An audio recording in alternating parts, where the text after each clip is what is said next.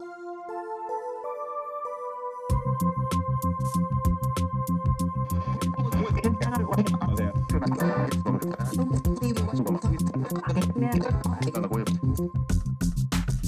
my friends, and welcome back to another episode of You Two Can Book Review.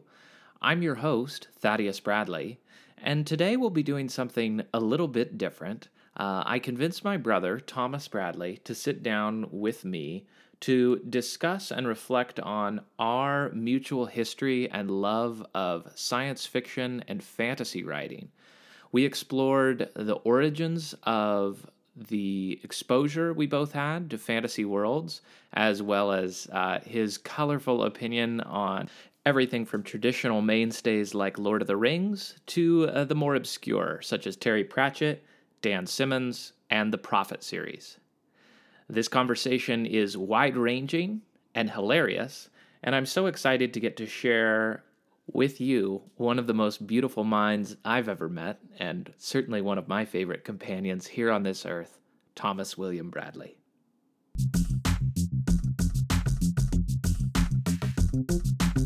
Okay, so then after, you know, craziest, then I also want to explore the best fantasy sci-fi universe, the most whether that's to you the most complete, the most bizarre, and then of course, and I think my favorite, the worst you've ever been to. Got it. A lot of different ways we can go here. Yeah. A lot of different places we can go. Okay, I gotta think. I gotta start thinking. Yeah. But uh, but let's do it. So first, you're you're reading. You know, you're reading kids' books. Mm-hmm. You're reading freaking Dr. Seuss. Yep. You're reading, you know, what have you. First world was it Once and Future King, King Arthur, T. H. White. Mm-hmm. What was the first fantasy sci-fi world that you explored and was it something mom and dad recommended or was it something you found on the shelves uh, or first one you remember Mm-hmm. I think the first one that I remember. I can't decide if it was The Hobbit or Narnia. I mean, those are pretty classic. yeah But uh, I think the first one I would have read all the way through would have had to have been Narnia because those are more children's books. The Hobbit is. I remember vividly reading The Hobbit for the first time. I do remember reading it. Uh, but Narnia kind of permeates my childhood more than.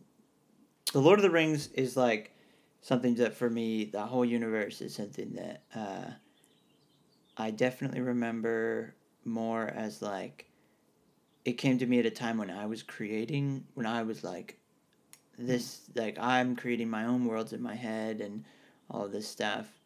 Uh, and, um, but I think Narnia was before I even had the, like, uh, the faintest idea about Hmm.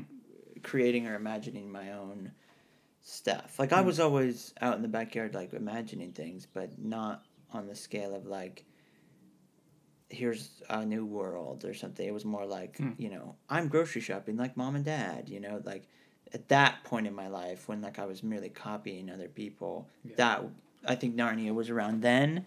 So that was probably the first. Hmm. And for many, many, many years, uh, a very rich and like, you know, I mean, there's a lot of books, and it definitely took me years before I, I would like read parts of them or read partway through when I was like, probably nine, ten years old. But when I was around eleven or twelve and thirteen, I read over the course of two years. I remember reading. I got a set for Christmas, and I read all the way through. I remember that set. And man i loved every minute of reading those books. I think for a lot of people what harry potter was Hmm. narnia was for me for Hmm. sure. I remember you know looking reading the words on the page and vividly seeing Hmm. as if it was appearing before me. Wow.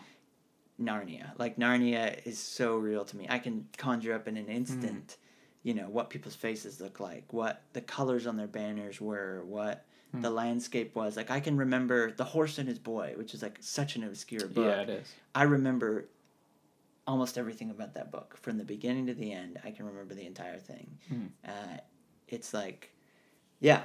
So those books had a huge impact on me, Hmm. and um, Hmm. and I also remember with Narnia, it was one of the first books where I had the desire for uh, a Silmarillion, essentially, Yeah. a Narnian Silmarillion. I wanted to know who are the Telmarinians, I think they're called. Yeah. Who are these uh, guys in the south? I, I can't. That's the problem is I can't remember yeah. names. But uh, I wanted to know like like they gave a creation story. Yeah. And that was awesome, and I loved that. I loved that like world building moment in um, Magician's nephew. Magician's Nephew. That's right. and it was world building for the kids who were going back through the portals. Like e- Mhm. everything about it was uh, was exactly what I wanted. It Was like filling out the details, and the horse and his boy filled out like what's going on in the south. Like wh- you know Yeah. who are these people, and then you know uh, there were books that kind of filled out a little bit of Telmaranian lore of like maybe these are guys who also stumbled through a portal at some point from Earth, Hmm. but at a different time. Like I seem to remember that. Maybe I'm completely getting that wrong, but Hmm. uh, yeah, I remember a lot of stuff like that. And anyway, long story short, Narnia was the book Hmm. series where I wanted a Silmarillion and didn't have one, and was like. Why is there not more like source material in this world? On this universe. uh, which is what I've always I've always wanted to know the gritty details or like, you know, Mm. okay, what are the political boundaries or like who was king before so and so and Yeah. why did he come to power? Like which is why The Lord of the Rings is the first series that satisfied every craving I had Hmm. for I mean, you can I you know, you I can think to the beginning of time with uh I'm not sure if it's EO or Yeah, I'm blanking on. yeah, uh, names can't do names, but the god uh, archetype in the Lord of the Rings, all the way to, you know, where it fades out into supposedly modern history. You know, after the Third Age, humans rise, dwarves and elves recede, like hobbits mingle with population and become us or whatever. Like, I can. Hmm. Every, I mean, there's there's a history of every minute of what happened all throughout time in that universe. Hmm. And that was the first where what I'd wanted from a lot of fantasy and sci-fi I'd read, it was given to me. Hmm. I remember being particularly frustrated by movies. Uh, really frustrated. The first time I saw Predator, I was. It's a dumb, dumb, dumb movie. Yeah. But I was like, monster hunter from another planet comes after Arnold, and we don't know who he is, what he's doing, why he's like, like we we just have no friggin' clue about this guy. And it was the same with Alien. Like that movie is frustrating because in a good way because it's such an unknown evil. Hmm. And that idea to me the whole time I'm watching Alien, I'm like first time and the second time and the third time, I was like, what is this thing? Like this monster from hell like and and yeah, I have a lot to say about Alien. But uh But there's no complete. there's so many movies except Blade Runner. Blade Runner does a, such a good job, the original of of promising a universe and then absolutely delivering Mhm. and giving you so many enticing little strings that you're like, oh, I want to just watch an entire movie about this character. Yeah. Uh, Did you watch Blade Runner 2049? I did.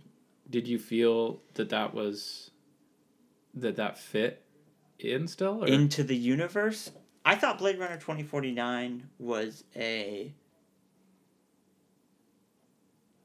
was a really really really good continuation of that universe. It was a really good outing for a lot of actors. Ryan Gosling, Harrison Ford. Your favorite, Jared Leto. oh my god. I think it was a terrible movie. Really? Eight times in that movie, we saw a scene that had absolutely nothing to do with anything. And, like, Jared Leto's whole thing was so Contrived. starkly contrived and unnecessary Yeah. that it ruins an otherwise excellent movie. Yeah. That first scene where he comes in on Batista, what's is, is that guy's name Batista? No. Oh, the farmer. What what is that actor's name? He plays Yeah. the dude in Guardians of the Galaxy. Yeah. For some reason I'm thinking Batista, but I feel like that's completely No, that's a WWE fighter. Yeah, yeah, that is. I feel like that guy's a WWE fighter. Maybe he is. Maybe Yeah. it's one and the same. I I don't know if they're the same guy, but, But, he's a great he's a great uh, minor character. That felt so much like watching Blade Runner of Yeah. like here's this thing where like who is this guy? What's his deal? Yeah. I want to know. Like Yeah. let's watch a movie about this guy. Yeah. And then you meet uh, the the captain, his his handler, Mm-hmm. uh, and you're like, uh, and she's Oh, uh, freaking yeah yeah, yeah. I, know. I, You're, mean, you're uh, uh, Robin your Wright. girl Robin Wright. That's right. I mean, phenomenal. And, and she you're like, do no wrong. you want to watch a whole movie where it's just them two, Yeah. and she's like struggling with like paternal feelings for this Yeah. robot, Or like, what's her origin story? exactly. Oh, eh, so many characters in that movie. This is what happened though. It's another film where they spent okay, let's say it was an hour and a half. Let's say it was 2 hours long. Mm-hmm. They spent an hour and 20 minutes building up and then had to cram resolution into And- like 30 minutes. and the idea of here's these two spaceships they are hovercraft they fall into the water there's a fight in the water uh, it was beautifully shot it was beautifully composed um, it just felt like why are we seeing an action scene this is not an action movie Yeah. like there's been spots of intensity where your heart races but race my heart spike my adrenaline scare me or something don't Turn pander to me yeah. with a these spaceships who's gonna what this is not a movie about who can fly better it's never been about that and then a punching like now we're gonna brawl like there was a intense and such evocative scene of first a gun duel Yeah. between harrison and gosling and then they're beating the shit out of each other Yeah. and the music's playing if the movie had climaxed in an equally artistic Yeah. way Yeah. it, and it it sought to with with the waves and the wall and you know they're on the shore there was there was definitely they were going for that but it was too much like why are we suddenly in hovercrafts like these have not been an important part of this film Hmm. Who can fly better and like now they're dodging and shooting each other and then like i don't know the ending of that movie would have been good if it had been more honestly more um that that scene where Harrison and Gosling is fighting Mhm. it was like porn for someone who's like really into Blade Runner. You know what I mean? It was like we're gonna give you a not only are these two gonna meet, but they're gonna like brawl while Elvis plays in a nightclub where it's pitch black and then illuminated by flashing lights. Yeah. Like what? Like yeah, that was that's beautiful. exactly how we want to see these guys in this crazy technicolor display of violence Yeah. and you know the grittiness of this world like everything you wanted so give us at the end something that's like this is blade runner Yeah. this is what you came into this theater to watch Yeah. Equally. but instead we got that and then we got gosling bleeding out on the steps while harrison meets his daughter and that even the white of the scene like the purity supposedly of like Hmm. gosling is now in this like white snow environment where previously it's been like black or rust or desert or you know all these like yeah. gritty dirty colors so now it's like this kind of like evocative mm, hit that nail a little harder you know like really go way over the top and hit us with some kind of super crazy thing like Yeah. Tears in the Rain from the original. Like Yeah. that was so goddamn melodramatic, unnecessary, and Beautiful. and yet Haunting. hauntingly beautiful ending to and excellent movie. Yeah, they knew they could play it safe. I did appreciate in the ending though that uh, that it wasn't him. Oh yeah. That was huge for me. Oh yeah. That did a lot for me. Well, especially because he was the audience surrogate all, all along. Right. We saw. Oh, and this is what I hate about this movie. Every single scene was seen from the perspective of Ryan Gosling. If there was a conversation that was happening where he wasn't in the room, we never knew about it. Except for all of a sudden, Jared Leto. And I heard a justification for it that, well, Jared Leto is like his god, so it's like the mind of his god like he's technically connected. So what we're when we see jared leto like we're when we see gosling we're also actually already seeing leto's perspective. Like everything is leto's. And i like Yeah. go fuck yourself. This was a bad movie. It was a bad bad movie. Uh, 99% of it was beautifully crafted excellent everything but the movie itself is bad because of those scenes yeah, they played and- it safe. yeah there's lots of movies like that Yeah. where they just had some scenes where you're like oh, bummer All right, let's step back from that rabbit hole and go to. Uh, had nothing to do with. I know had nothing to do Wait, with. tell me about your early. Uh, I think it was the same. I think Chronicles of Narnia because mom and dad felt that that was safe and a good way to Mhm. introduce We us weren't to. allowed to read everybody. Yeah. Uh, although now it's Is it funny. okay if I cuss on this? It is, yeah. I mean, I can either bleep things out or I've been I've been dropping some f bombs. well, I can just let. I think it lets the audience know that it's explicit content. I don't think any of my viewership. Don't children listen to this? No, I, I don't think there's children, and there's really no professional. What about our mother? I don't think mom knows this show Okay, exists. right. Um, no, so it was Chronicles of Narnia, and then I was still in copying phase, and so do you remember the little world I created, Istarim? Yep, yep, one hundred percent. So that was directly. Before I ever had an inkling of creating anything. yeah, I don't know.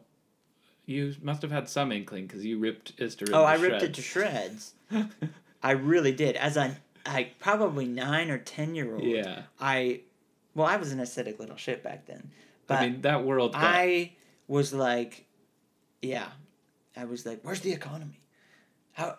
Why is this product like what? How do they? that world, the was work? drawn from, uh, actually the Bible, and Chronicles of Narnia. I had genealogies, just lists of names. Mm-hmm. Well, where does that come from? Well, freaking, you know, Exodus, where it's Mhm. like so and so, son of fat so and so, and it's just endless. Yeah. And you just want to, and for some reason I was into that, and you did a full genealogy. Uh, so yeah, it was Narnia. I've got a taste for genealogies. Well, yeah, just like you kind of mentioned. So Narnia and then Lord of the Rings. Yeah. And Lord of the Rings was uh, the the the I mean it will always be the Uh-huh. standard by which everything else is judged. It is the pinnacle, uh, the most complete because he was a linguist. Because, you know, you read these other this stuff and they're just making up names The Lord of the Rings are not good books. Oh. They're good histories. they that histories can be good books. Histories. They're not novels. Like they're not- histories are accounts of what's happened, and the Lord of the Rings feel like an extremely true to fact history of what happened, who said what, Yeah. what went down. Uh, they're too long. They're too detailed. They are and I loved every second of it. they're they're in the way that you read uh you read like what's that guy's name swift is that the oh fuck i forget his name Gulliver's Travels. sure gulliver's travels That or was Swift. or treasure island or or uh, robinson crusoe i don't know why i keep thinking marooned ones but uh you read books that universally people are like uh, jane eyre my favorite book of all time Yeah. is written well um i guess it's not paced well either maybe Well, Lord here's the thing. good I- books. They are good books, but they're different. If Lord of the Rings they're had not been written like books though No, no, they're not. They're not written like modern books. if Lord of the Rings had been written like Name of the Wind, it wouldn't be as Oh, good. it'd be a terrible. It'd be terrible. It'd be awful. Mm-hmm. It'd be so. It'd be so cheap. you really hate the name of the wind. No, I hate Patrick Rothfuss. Yeah. Here's why you hate him, Ted. Because you look back on 15 year old you and you remember dreaming up the exact same world Patrick Rothfuss created, and the limits of Patrick's, the limits you see of Patrick's creativity frustrate you because you believe you have those same limits. What frustrates me is I can't write dialogue like he can. He's a gifted writer. Mm-hmm. He can write dialogue, and I can't. He has imagination. He has less imagination than you could fit in a dinner spoon. I mean, it's crazy. I think, Ted, The, that- the capacity of his mind is Ted, shocking. here is what is going on. You need to accept that the dude wrote best-selling books that are imperfect. And you can too. That's what you hate about Patrick is if you can criticize someone for creating an excellent excellent excellent book that you can find an imperfection in, you'll be able to find imperfections in your own work continually. You'll always be able to find something imperfect and you'll say, "Well, I would never do what Patrick Rothfuss did." What? Publish a internationally best-selling, critically renowned book which we both agree has excellent excellent writing throughout and yes has a few shortcomings? You know, you should do what Patrick Rothfuss did. You should do that exactly. No, what I'm I'm I'm scared because someday when I do finally write something, it will not be able to hold a candle to the writing I don't believe that's true. in his. I don't believe that's true. No, because it is. you have skills that he doesn't. no, it is because think of people in history. you have who- honesty. That guy's not honest with himself. Think of people in history who the one person is able to sell the content and the other has the genius idea, but can't uh, articulate it. You know, is the tortured poet. Okay, I'm trying to think of a good. okay, example I'll give. I'll give you an exact example. Van Gogh Okay, perfect. never or sold a painting or something, Yeah, some crazy thing. Tortured, tortured artist. yeah. Uh, okay, so you're Van Gogh. You work as an you know you do insurance for the rest of your life, and then Van Gogh was depressed sure, sure, his entire life. you have some problems, some mental problems in your life. You die, and then your writing becomes incredibly popular because you're not able to sell it through your whole life. Is that what you're talking? You know, about? nobody today, though, and I certainly can't accept that. Like, look at Dostoevsky. Dostoevsky, actually, most of the great people who we consider great Russian authors right now were totally neglected in their In their time, yeah. Now, Dostoevsky, Tolstoy, it's just, God, Yeah. I hate Russian literature so much. well, that's fine. It's because I have a problem. The books are uh, incredible. They're absolutely important works, but I Their character development, my attention. Brothers Karamazov, anything Dostoevsky It's- wrote, his ability to create characters, It's so subtle characters, too. It's crazy. It's so subtle. He'll take a hundred pages just to really take his time and let you know, like, this is what this person truly feels in their heart of hearts. It's intense. It's yeah, it's definitely something. I'm making a huge generalization here, but well, I feel like half of what I just said is a lot of me just believing something and not based on any facts. about can- Patrick Rothfuss Sure, or about you, Patrick Rothfuss, Dostoevsky. No, it's fine. We're sounding off. Uh, okay. Next question. Craziest sci-fi fantasy universe or world you've been introduced to, and thus by extension, through their writing, craziest mind so far that you've kind of bumped up against. Is it Um, Douglas Adams? I a couple of them are uh, Terry Pratchett, obviously. Guys who can look at, especially uh, Douglas Adams' detective series, uh, those especially, which are quite a bit more grandiose in some strange ways than his uh, Hitchhiker's Guide series. But um, those are two guys who can d- they can look at fantasy and sci-fi and the world of their own imagination, and they can find humor in there. Hmm. And like when I'm in my imaginosphere or whatever, when I'm up there thinking and daydreaming about like, you know, some alternate universe, I'm never laughing. Like a zero percent of the time am I thinking of something humorous. Hmm. But these guys are able to just they're just playing around up there. Yeah. And that's a mind that I don't I don't even I can't comprehend. Like I think those guys are it's like a it's like the idea of it's a double layer of what I pride myself on being able to do, like be, being able to imagine something. These guys were able to not only get in there and imagine it, but then be like, wouldn't it be hilarious if, you know, and uh, sometimes Terry Pratchett, you know, will play on a trope. Like he'll be like, wouldn't it be funny if, you know, carrier, there was a whole mail system based on carrier pigeons and like, what would an administrator of that system? So he's just kind of riffing on like our modern mail systems and like administrative duties and all this stuff. But then sometimes he really just goes off on a tear. Like for a chapter, he'll just be like, uh, "There's this dwarf, and uh, here's what he's doing," and you're just like, "What?" Like he just goes in some crazy direction. Mm. And it's not based on anything he's observing in the world. From what I can see, Hmm. it looks just like he's just playing around up there, just like. Hmm. And I don't understand that. I think those are the two of the craziest minds I've ever encountered.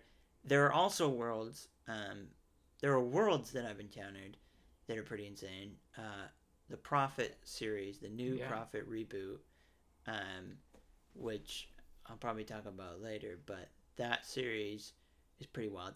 There was a book series, I believe it was in the Warhammer universe.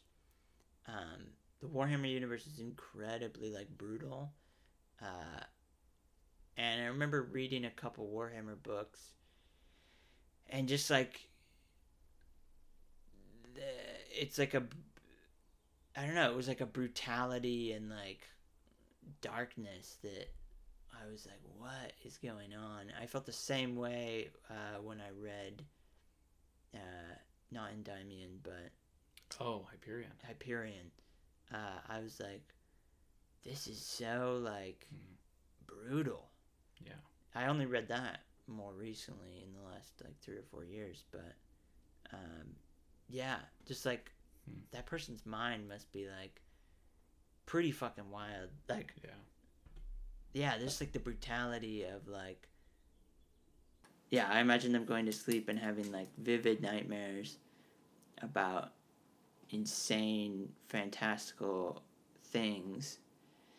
And like needing a release almost for that kind of stuff. Maybe Yeah. not the guys who write Warhammer, but Or they're just giving voice to it. I mean, I think of I Like- think of crazy shit, but not like not th- anything that is coherent. eternally cool. electrified on uh, those trees. That first scene in Yeah. Hyperion. Yeah. That's that's haunting. I think it the same way about H.R. Giger, uh, the Yeah. guy who Yeah. was the art director on Alien, um, and has done a bunch of other Who shit. uh, was involved with uh, uh, and Ridley Scott. yeah, but before that, um, Dune. Yeah. Dune, the guy who wrote Dune, make- uh, what's his name? Herbert something or Um, yeah, yeah, yeah. Herb. Um, yeah, yeah, yeah. herbs and spices. Anyway, uh, those kind of guys where it's like, what the fuck? yeah. Like, Do you know he lived around here? And I've stayed at his cabin out on what? Vashon Island. That's crazy. We don't even know his name. Yeah. Can't even um, think of his name. um, what is his But name? yeah, those Dune is one where you're like, what in the world? Just the whole concept of like the sand. Like this dude's about sand, man. He like really cares about sand. That was based off of the dunes uh, uh, on the Oregon coast. You know those dunes Yeah. we run He down? just saw him and he got like a vision. That's crazy, man. That, that kind of stuff. Yeah, I Frank just Herbert. Frank Herbert. I knew it was Herb. Dang it. I almost said Robert Jordan. That's so embarrassing. Robert Jordan? Wheel of Time series. Yeah. Um, the Dune thing is crazy because when what is his name H.R. Giger or Mm-hmm. when they all were working on it and they like Salvador Dali was in it. Was that the one with uh, the guy who's in? Uh, was that the one I see on like Netflix with the guy who was in um, Twin Peaks? I love that guy, Kyle. Mc- no Kyle something. Mm-mm. The first Dune never really, to Never my came out. knowledge, never really came out. And it was, and I was telling you the, the documentary about how it was so massive what they were trying to get off Mhm. the ground. And it was before Star Wars. And so the, the uh, one of There the was no sci-fi market before Star Wars. Yeah, there was no sci fi market, but he was saying, listen, Star Wars A New Hope comes out. It's it's fun. Mhm. Space is fun. Space is Mhm. bizarre, Yeah. but it's fun Yeah. and it's safe and approachable, touchable. very approachable. If Dune had come out, the Dune they were making, Space would have been alien and space is a, is a scary place. Yeah. And which space, is how it should be. Yes, Honestly, yeah. I enjoy that far, far more. Yeah. Space is hauntingly empty and Space is not Star Trek. no, no, no. Do you know what I mean? And and Star Trek happened because of Star oh, Wars. absolutely. Now here, before Star Wars, the sci-fi we had was uh, what why we have Mystery Science Theater. Uh, Star Wars single-handedly created the whole archetype of, I mean, every show you've watched, um, which I think is so fascinating that it's such an interesting concept because if you think about up to that point where we actually were with like space flight and travel and Yeah. like space was still horrifying Yeah. it was still like we're sending these guys up there we're gonna try to do something but Yeah. like a lot of dudes die and like like it just it wasn't a friendly place everything we knew about it it was cold and dark and horrible you couldn't breathe what's the time It is 11 a.m. We still have a little Okay, bit of time. awesome. Uh, Uh, but then Star Wars was a completely novel concept because it was just like, hey, what if everything was nice? Like, yeah, there's an empire, but there's a clearly defined evil enemy that you could fight. Space itself is just a nice round Yeah. disc that you're flying around in playing chess with your furry buddy. See, and that's the problem. In Star Wars, it is. It's so clearly delineated good, evil, empire, rebellion.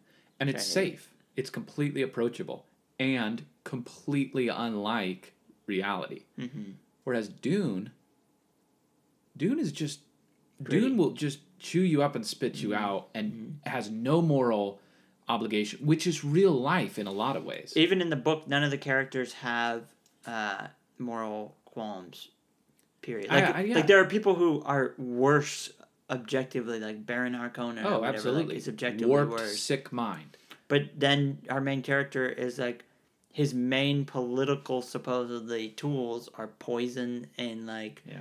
Misinformation and lies. Like Yeah. every single character is tainted by being what we would call like morally bankrupt. Yeah. But Dune doesn't give a shit. Like The Witcher.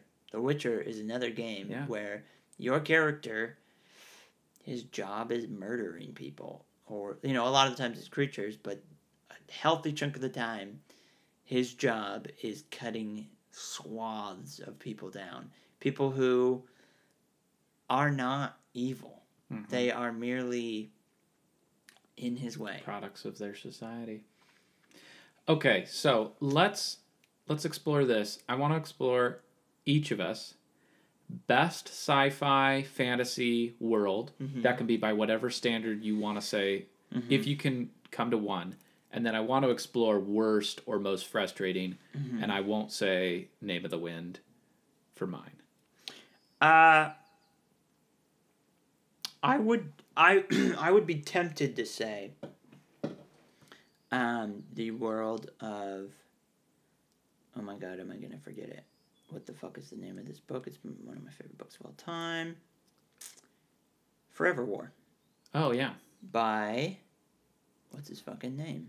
Who I also know and can't remember. No clue. With the book you've told me to read probably twenty times and you never have that I never have. I would say Forever War, but it's a Vietnam allegory. And so it is the writer himself was too uh he was too much caught up in proving his point and trying to paint a picture of his world and his reality Mm. that it's not a truly universal reality type thing. Same with the Lord of the Rings.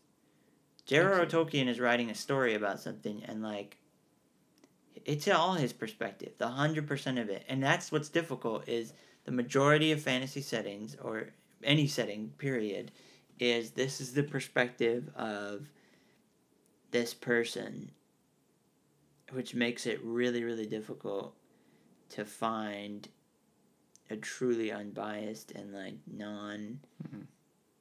inherently flawed fantasy or sci-fi concept. Well, both examples you just gave are people trying to make sense of their pretty brutal experiences, both in Yep. war. Yep. I think Tolkien wrote Lord of the Rings as a mental outlet for his experiences Mhm. in the war. Mhm. And it sounds like Forever War is even more closely. Oh, it's crazy. Great, great world creation in that. Um, really interesting. I like that 80s, like people using like a device that they always are like a device the size of your thumb and it could lift things ionically. Like they're always like pushing a button and like a spaceship takes like there's just like their sense of scale is so wild. Hmm. Uh, because they are thinking of smartphones, but they have no concept of computers being able to fit into something that small, or like of technology moving to a touchscreen place. So there's a button instead of a, you know, it's like a big red button on a little Yeah. handheld thing. Yeah, yeah, yeah. And they're always using words like, uh, he ticked the marker up three or what. it Like, they, they just use a very tactile language Yeah, interesting. uh, to describe everything because they don't have any concept of non physical Yeah. uh, control Hmm. controls of any kind. So like sometimes they'll talk about like if it's early enough they'll talk about like uh, yeah they're like plotting a course through the stars or something and they're like you know entering data into the computer and like turning a wheel or like you know Yeah. adjusting dials and it's like all things that we would be like no let the computer turn the wheel let yeah. the computer turn the talk dials to Alexa. you're right. Like, Yeah. why would you physically have to do any of that? Uh, yeah, Hmm. I like. I really, really like that. Um, Hmm. I'll be honest. I think my favorite world, which is not a book, and I'm sorry, but No, it's fine. Uh, I think the world of Alien, Hmm. the first movie, without any subsequent films, Hmm. if if that movie is isolated as a single thing from the shape of the ship to the clothes that they wear to the tools that they use to the every single thing about it is Hmm. Really perfectly designed Hmm. and it looks like it just looks perfect and feels perfect and there's zero moments where you know what I just watched I just watched a movie called Valerian don't watch the Oh, fucking and movie. City of a Thousand Planets. I don't fucking know uh yeah. at one point they're they're on some kind of assault of like a big stadium or something and they pull out M16s. Soldiers pull out M16s or or whatever the AR-15 I don't know what the fucking rifle is specifically but it's an M16 or AR-15 AR it's like a modern rifle. And I from that point on all I could notice was like why does that guy have a, a mug? Like he's got a Yeah. coffee mug that says best like best captain on it or like go fuck yourself. Like unless you're Star Trek and it's like oh memorabilia from Earth like that's cool. But anything else oh I fucking hate that. And so many movies do it where they they just fail so badly, especially post-apocalyptic movies Yeah. where the entire thing is like you have humanity. You know what we're capable of. What would we do in this situation? And mm-hmm. people just fuck up. Constantly they fuck up. most post-apocalyptic movies, whether zombie or disaster or whatever, are ruined for me Hmm. because people people just can't. Have you read The Road or, or seen the Oh, yeah. movie they did? Because that was Cormac McCarthy. That guy really has a bleak outlook on humanity's inner. But to me, that was a a, a well done. oh yeah, because there was nothing in it. Yeah, It was just very empty. yeah, They had a lot of ash, yeah. Which is and, realistic. and they found a can of beans, but after that it was just more ash. yeah, which is realistic though. Yep. You know, you're not going to find this freaking Ready Player One. I don't remember why he carved a bullet in a wood. I don't remember why that happened in that movie. Okay, so so that so best most complete for you is Alien. Uh, yeah, and uh, most '80s books, uh, I really, really enjoy the world they build because they do. Where a modern book will say something like, you know, he entered, you know, full power, or like he, you know, he pushed the jet to its limits. An '80s book might take more time to say like, you know, he strained against the controls and like they Yeah. just there's something so Huh. visceral and real about the, the entirety of sci-fi is about your equipment and your technology Huh. and so when you really take the time to describe this is how you interact this like Yeah. this is how they interacted this because th- that's the relationship we care about is the relationship between most sci-fi is about the relationship between humanity and a technology that we as of yet Yeah. don't have. And then you know what kind of strain that puts on us. Because it's just sci-fi movies a lot of them or books at their core oftentimes are natural disaster movies. They're about or books sorry. They're about um, you know natural disasters. The ship doesn't have a light drive anymore. We need to figure out how to do or the ship's breaking up or you know aliens here they come well they're all these things are natural disasters put in a different it's something we have to cope Hmm. with with the use of our technology with Interesting. we have to overcome a natural disaster Hmm. of some kind Pe- people are going to disagree with me but that's something that i've Hmm. noticed Okay, my favorite, real quick, Yep. is uh, is Hyperion. Dan Simmons. Uh, maybe partly biased because it's the most recent. I'm I'm quickly scanning through. I think it's the most recent. Well, okay, I would say that, and actually C.S. Lewis's space trilogy. mm. Both of which, by the way, I hope they never get their greedy hands on and turn into a movie because they can't because both are ripe for just getting absolutely brutalized by Hollywood. You know, can I say something really quick? Sorry to interrupt, but I don't care. Let them brutalize it. I'll probably go watch it. I don't know. I'm man. I'm done judging things and being like, "Oh, this is terrible." Have you seen the movies they did at The Hobbit? Yeah, I watched all four. Okay. They were long. First they, of they all- made four movies out of The all, Hobbit. all four. I mean, dude, eh, they it's were offensive. fun. They were a okay. Well, anyway. They were a romp, man. Okay, so They're not the Hobbit. You want to go to a movie and watch a fucking book scroll down the screen? Go be my guest. I'm gonna go Actually, enjoy myself. Yeah, I did not. I don't care. It's not the source material. Uh, People go get freaked out about like oh the the Avengers movies or whatever like they're so untrue to the original Marvel comics blah blah blah. Don't care. They're not comic books. You're not going there to watch a comic book. That's not my problem with the Marvel Avengers. I don't care series. if people twist IP in a million different directions. If they made the Lord of the Rings right now and it was all about uh, 80s disco people who it was like a a modern remake of the Lord of the Rings where it was like all about 80s disco, but it was the story of the Lord of the Rings, I wouldn't give a shit. I wouldn't watch it. That's not But true. I wouldn't care. That's not true. I would not care. That is so If that's not what they want to spend a billion dollars on, go be my guest. I don't give a shit. No, that's not true. I'm tired of judging You would people. not. No, because you just ripped. You just ripped. Some things Uh, deserve to be judged. You just ripped apart freaking Blade Runner twenty forty nine. You Blade- Tom, the the things you would say about a Lord of the Rings spinoff. I will tell you that it wasn't a good movie, but I if that's what they want to do with their time and resources, great. Such crap. Okay. Anyway, to go back to my two favorite, uh, Lewis's space trilogy, because it was written in the fifties or 60s Mm-hmm. and it's just stunning, and it's an inoffensive allegory about the Christian tradition of the origin story that's actually approachable. Mm-hmm. Uh, Yeah. it's stunning. Mm-hmm. He can be Now, Lewis can be I difficult.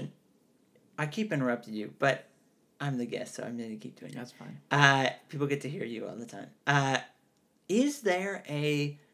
Are there hints of his beliefs in um, universalism in those three books, or did In, that come in the space trilogy, Mhm. yeah. I mean, there's subtle hints. Isn't isn't universalism implied in the fact that there's more than one uh, every every race. Jesus allegory Yes. for each race Yes, there's different narratives, and every of the same God? yeah, and it's playing out on every world. Mhm. It's all same story. it's all interconnected. So the implication is it would play out in different historical and Yeah. contexts. it's there. Uh, I mean, it's most explicit in the last battle. Uh, Is it called the last? no, the last battle in, Oh, oh, in oh, Narnia. in Narnia. Yeah, of course. Book seven, Narnia. It's practically there's practically three chapters. Uh, Joe I remember about that it. there's like a whole thing where they're just like tied up and captive, and they just spend like three chapters tied up and captive talking about Yeah. this whole concept, and it's like okay, Yeah. we'll take a story break, I guess. Yeah, it was crazy. Uh, and then Hyperion, uh, because it was phenomenally written. Mhm. I looked up uh, Dan Simmons. He's like Colorado's teacher of the year for like two or three years. He taught high school for 14 years. Mhm. He just, I wish he'd been, you know, I'd known him when I was in high school. Seems like a really great guy. His, his the character of the captain or the uh, the ambassador, whoever that is, Mhm. just a very compelling, not main character since And there's like seven. There's how many chapters is it? Is does it take him to tell in the original book the story of that world? Yeah, That right there is one of the best pieces of writing I've ever Yeah. read in my life. Yeah, that was stunning. It just it just plops in. It's like two chapters long, three chapters long, Yeah. and it's just like oh my god. And he's playing with a lot of different worlds. He's got like 20 things he's thrown up in the air, and he's somehow making it all them. land, Yep, and yep. he can write well. And he he does connect things in a conceivable way. There's no piece that feels out There's of place. nothing. I mean, Mm-hmm. even and then he jumps into AI. Well, it's he he nails. Uh, even Chaucer didn't nail it, but it's Canterbury Tales. Yeah. In a sci-fi context, and he absolutely he crushes it in a way that even Canterbury Tales didn't Yeah. crush it. So those are my two favorite universes authors. Is that what it's called, Canterbury Tales? yeah, I think so. I haven't read it. I haven't. I've I've read like two of them. Okay, worst. The one about the farting priest, I think. What? There's like a farting priest. In, they were all about like shit and fart jokes in the medieval ages. That's like how, like their humor. That's where it was. It was like shit and fart jokes all the time, It's depressing. And then people showing their ass in uh, public. Okay. a big part of their humor was like people having like a public shit accident or showing their ass, and I'm just like you. I think I'm racist against people in the past, like people, like white people, people that I come from, like English, Swedish people. There's a there's a word I'm for like that. you I think. dumb fucks. You're so stupid. Yeah, there's definitely a word for that. But you know what? Is it elitism? No. There's something. Okay, getting this train back on the rails. Worst I've thrown so much universe. spaghetti at the Yeah, I'm. I'm. Heavy mm, editing. No, not heavy editing. Just trying to keep the ship afloat. Okay, worst universe that you walked into, or most frustrating. You know, like world that let you down the most, or author who let you down. Well, one thing that I do is go to bookstores and buy books based on their cover. Yeah. Um, Well, that's a recipe for disaster. yeah, and it has been many, many times. Uh, I've read books about frustrating ones is what I like to think about rather than just ones where it was a complete dud from the beginning.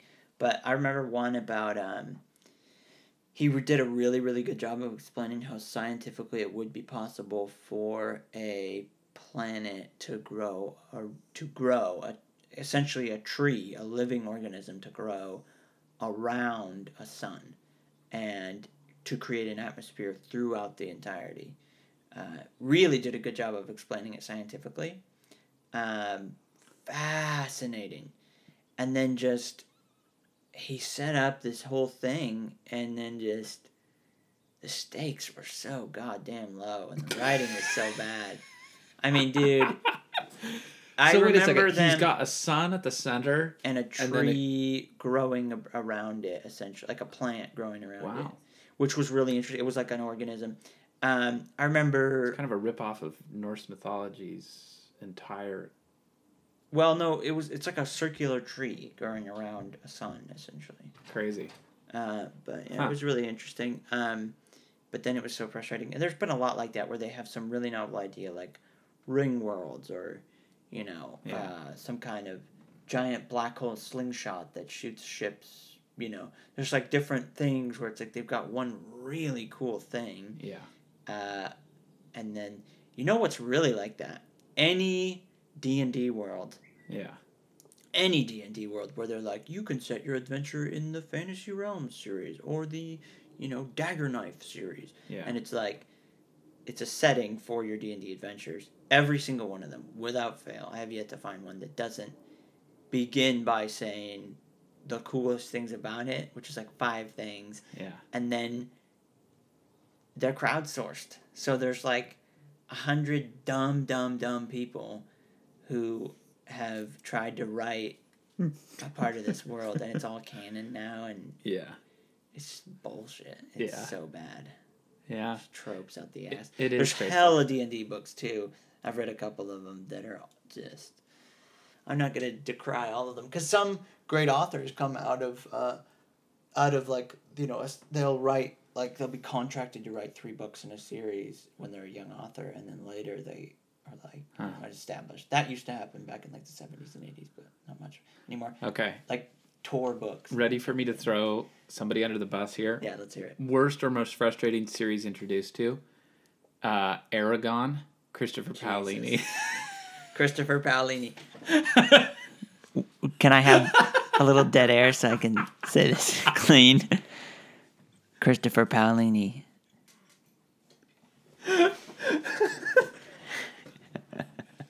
Wasn't that guy 16 when he read that book? no, he's 14 and he was homeschooled. So in the cult that we were raised in, he I'm going to go ahead and burn another bridge here. You know who I put in the same camp as Christopher Paolini? Lots of potential, but absolutely failed to deliver. Sufjan Stevens. Oh, okay. Another person who No, everyone was that's- crazy about when I was a kid, and I was like, No. this guy does not have No, the no, no. That'll be completely. I'm getting out. glares from. You have not listened sides. to. No. You have not listened to. to I listened to, what's it called? Something Something Day, I, uh, like five times. Roman Polanski No, Day. here's the, here's what happened. trying to understand because he was about to write 50 albums about every state in the United States and he got he stopped at Indiana or wherever Chicago no, is. here's what happened. I don't care. No, he did a bad job on the saw- first album. It's not a good No, album. you saw the people who were listening to Sufjan Stevens, and you decided he is a joke. no, I listened to a lot of I guarantee because I've got a visual of the if you took every single Sufjan Stevens person who like loves him and has a tattoo of some of his lyrics and you combined them and created a prototype person, that's your like your My anti-hero is that person. Maybe I just was never fated to. Maybe I, my personality just doesn't line up well with Sufjan Stevens. You know Josh White used to say the only thing worse than a hipster is an old hipster. Josh White's an old hipster. Yes, that's true, but so is so is Sufjan. I still like Josh White. Yeah. I like the guy. no, I do too. I'm He saying might be an old hipster, but I like. no, but Sufjan is that now. Oh, okay. So now it's like, okay, we get it, dude.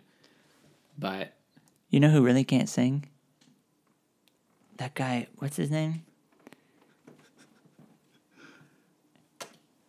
I forget his name. okay, so so Christopher Paolini, most frustrating universe was He's got the album that's all white and then there's a landscape in the middle of it. What? You love him. I've loved many. Artists. No, no, no. This guy is he's classic Oh, hipster Are standby. you kidding me? Who no, am I talking no, about? I'm not even letting you. Who am I talking about? What's his a- name? This is a fire that is not getting any oxygen. I You're talking about Bon. Iver. Ah, that's him. Okay, let me tell you something, Tom. I'll burn on this. No, fire. listen. You get Tom. You get pneumonia, get dumped by your girlfriend, and go live in a cabin out in the Cascade Mountains, and tell me you don't come back, and you've just written fire. I don't come back from that. Okay. Well, he did, and he came back. He should have taken his wins and gone home. He shouldn't No. have tried to become an artist after that. No, you. That is such. Oh man, I'm gonna save that recording. All I'm doing right now is making sure that You're this doing- is an incredibly popular episode of your podcast because of the controversy it creates. No, yeah, this is unacceptable. Okay, so worst universe for me, Uh-huh. Christopher Paolini's Eragon. I don't need to go into why. If you've read it, You shouldn't have put you a mic in understand. front of me. And your worst up, your worst is just w- the different things people have done with D and D. Uh, specifically, I think I, s- yeah, I must have said something specific. There was a specific one I said um, that didn't live up to the hype. I, I tell you what, Star Star Wars comic books that came out in the eighties. I used to get anthology sets at the library and read through them. You're not gonna throw those under the bus, are you? No, uh, some of the best universe creating Oh. I've ever. Oh yeah, yeah, yeah, yeah. They were fucking great. Oh yeah, There were whole like that is a, yeah. there should have been a whole franchise based on that stuff right there. Oh, I don't want them touched. I want them. Star Wars. Expanded Universe books, not so much, but those comics from the 70s and 80s, so good. Really badly drawn, but really good. worst reboot ever? Is it the Alien movies that came after the Like first, Prometheus? or is it the Phantom Menace? Um, The year is two thousand one. Okay, freaking Fellowship of the Ring is coming out. You are given the keys to extend the Star Wars universe. George Lucas sold Star Wars to Disney for some crazy amount of billion dollars, and he donated all of that money to charity, every single cent. I'm I'm searching.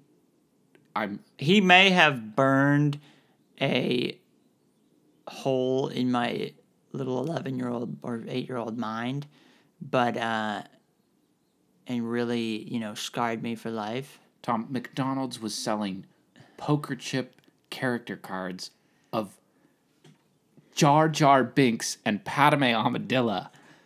McDonald's. I've watched The Phantom Menace in the last year, and I didn't hate it. I don't even know who you are. I don't. I'm looking at you. Let's bring I, up more things that I could be controversial about. Say some is- like commonly held belief, and I will contest it. Libraries are a beacon of hope in a dying world.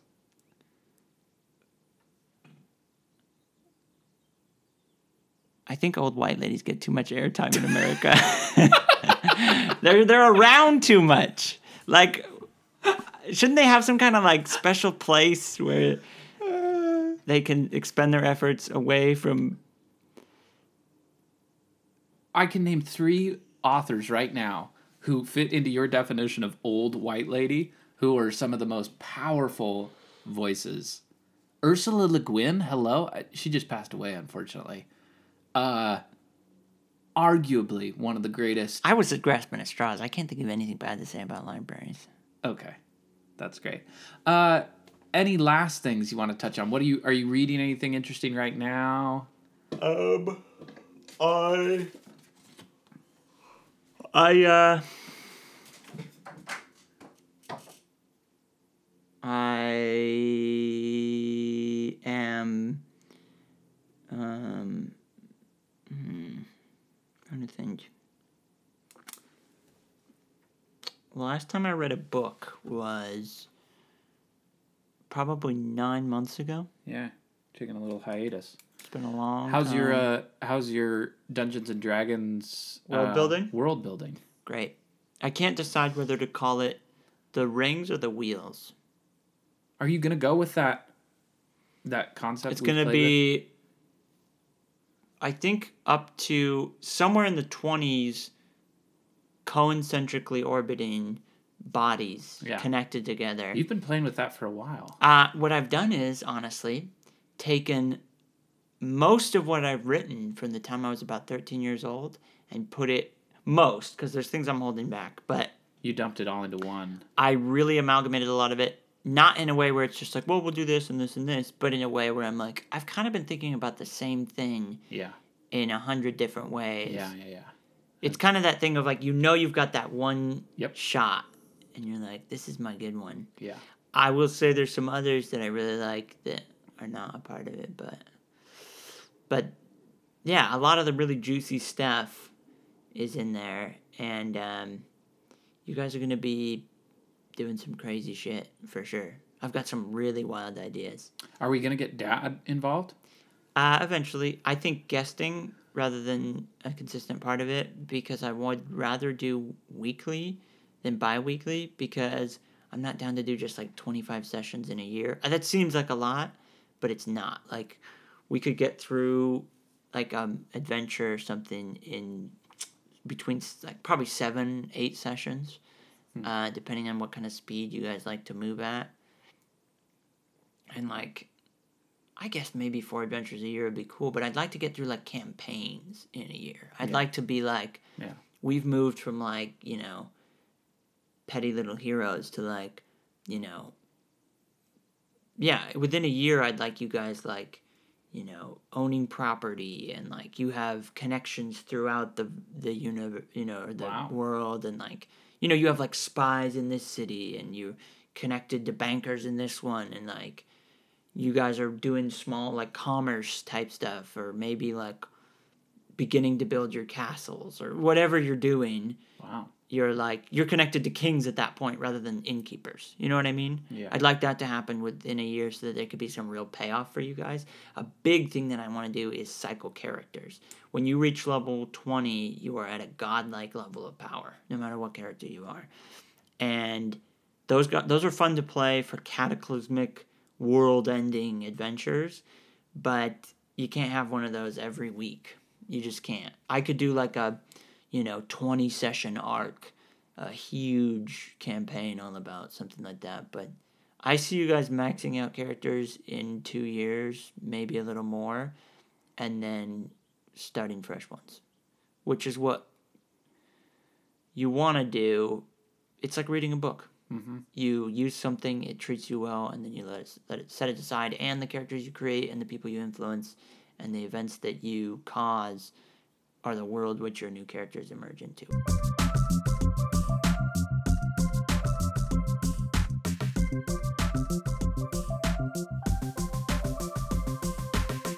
Hey, thanks so much for listening today. That was my conversation with Thomas Bradley. Hey, I would love to hear from you, the listener, what kind of interviews or books you would like me to review, or who you would recommend me having on the show. So please don't hesitate to reach out. And as always, thanks for listening. The theme music was provided, as always, by Brennan Knott, and the design of the brand behind YouTube Can Book Review was by the lovely Melissa Leith. Talk to you later.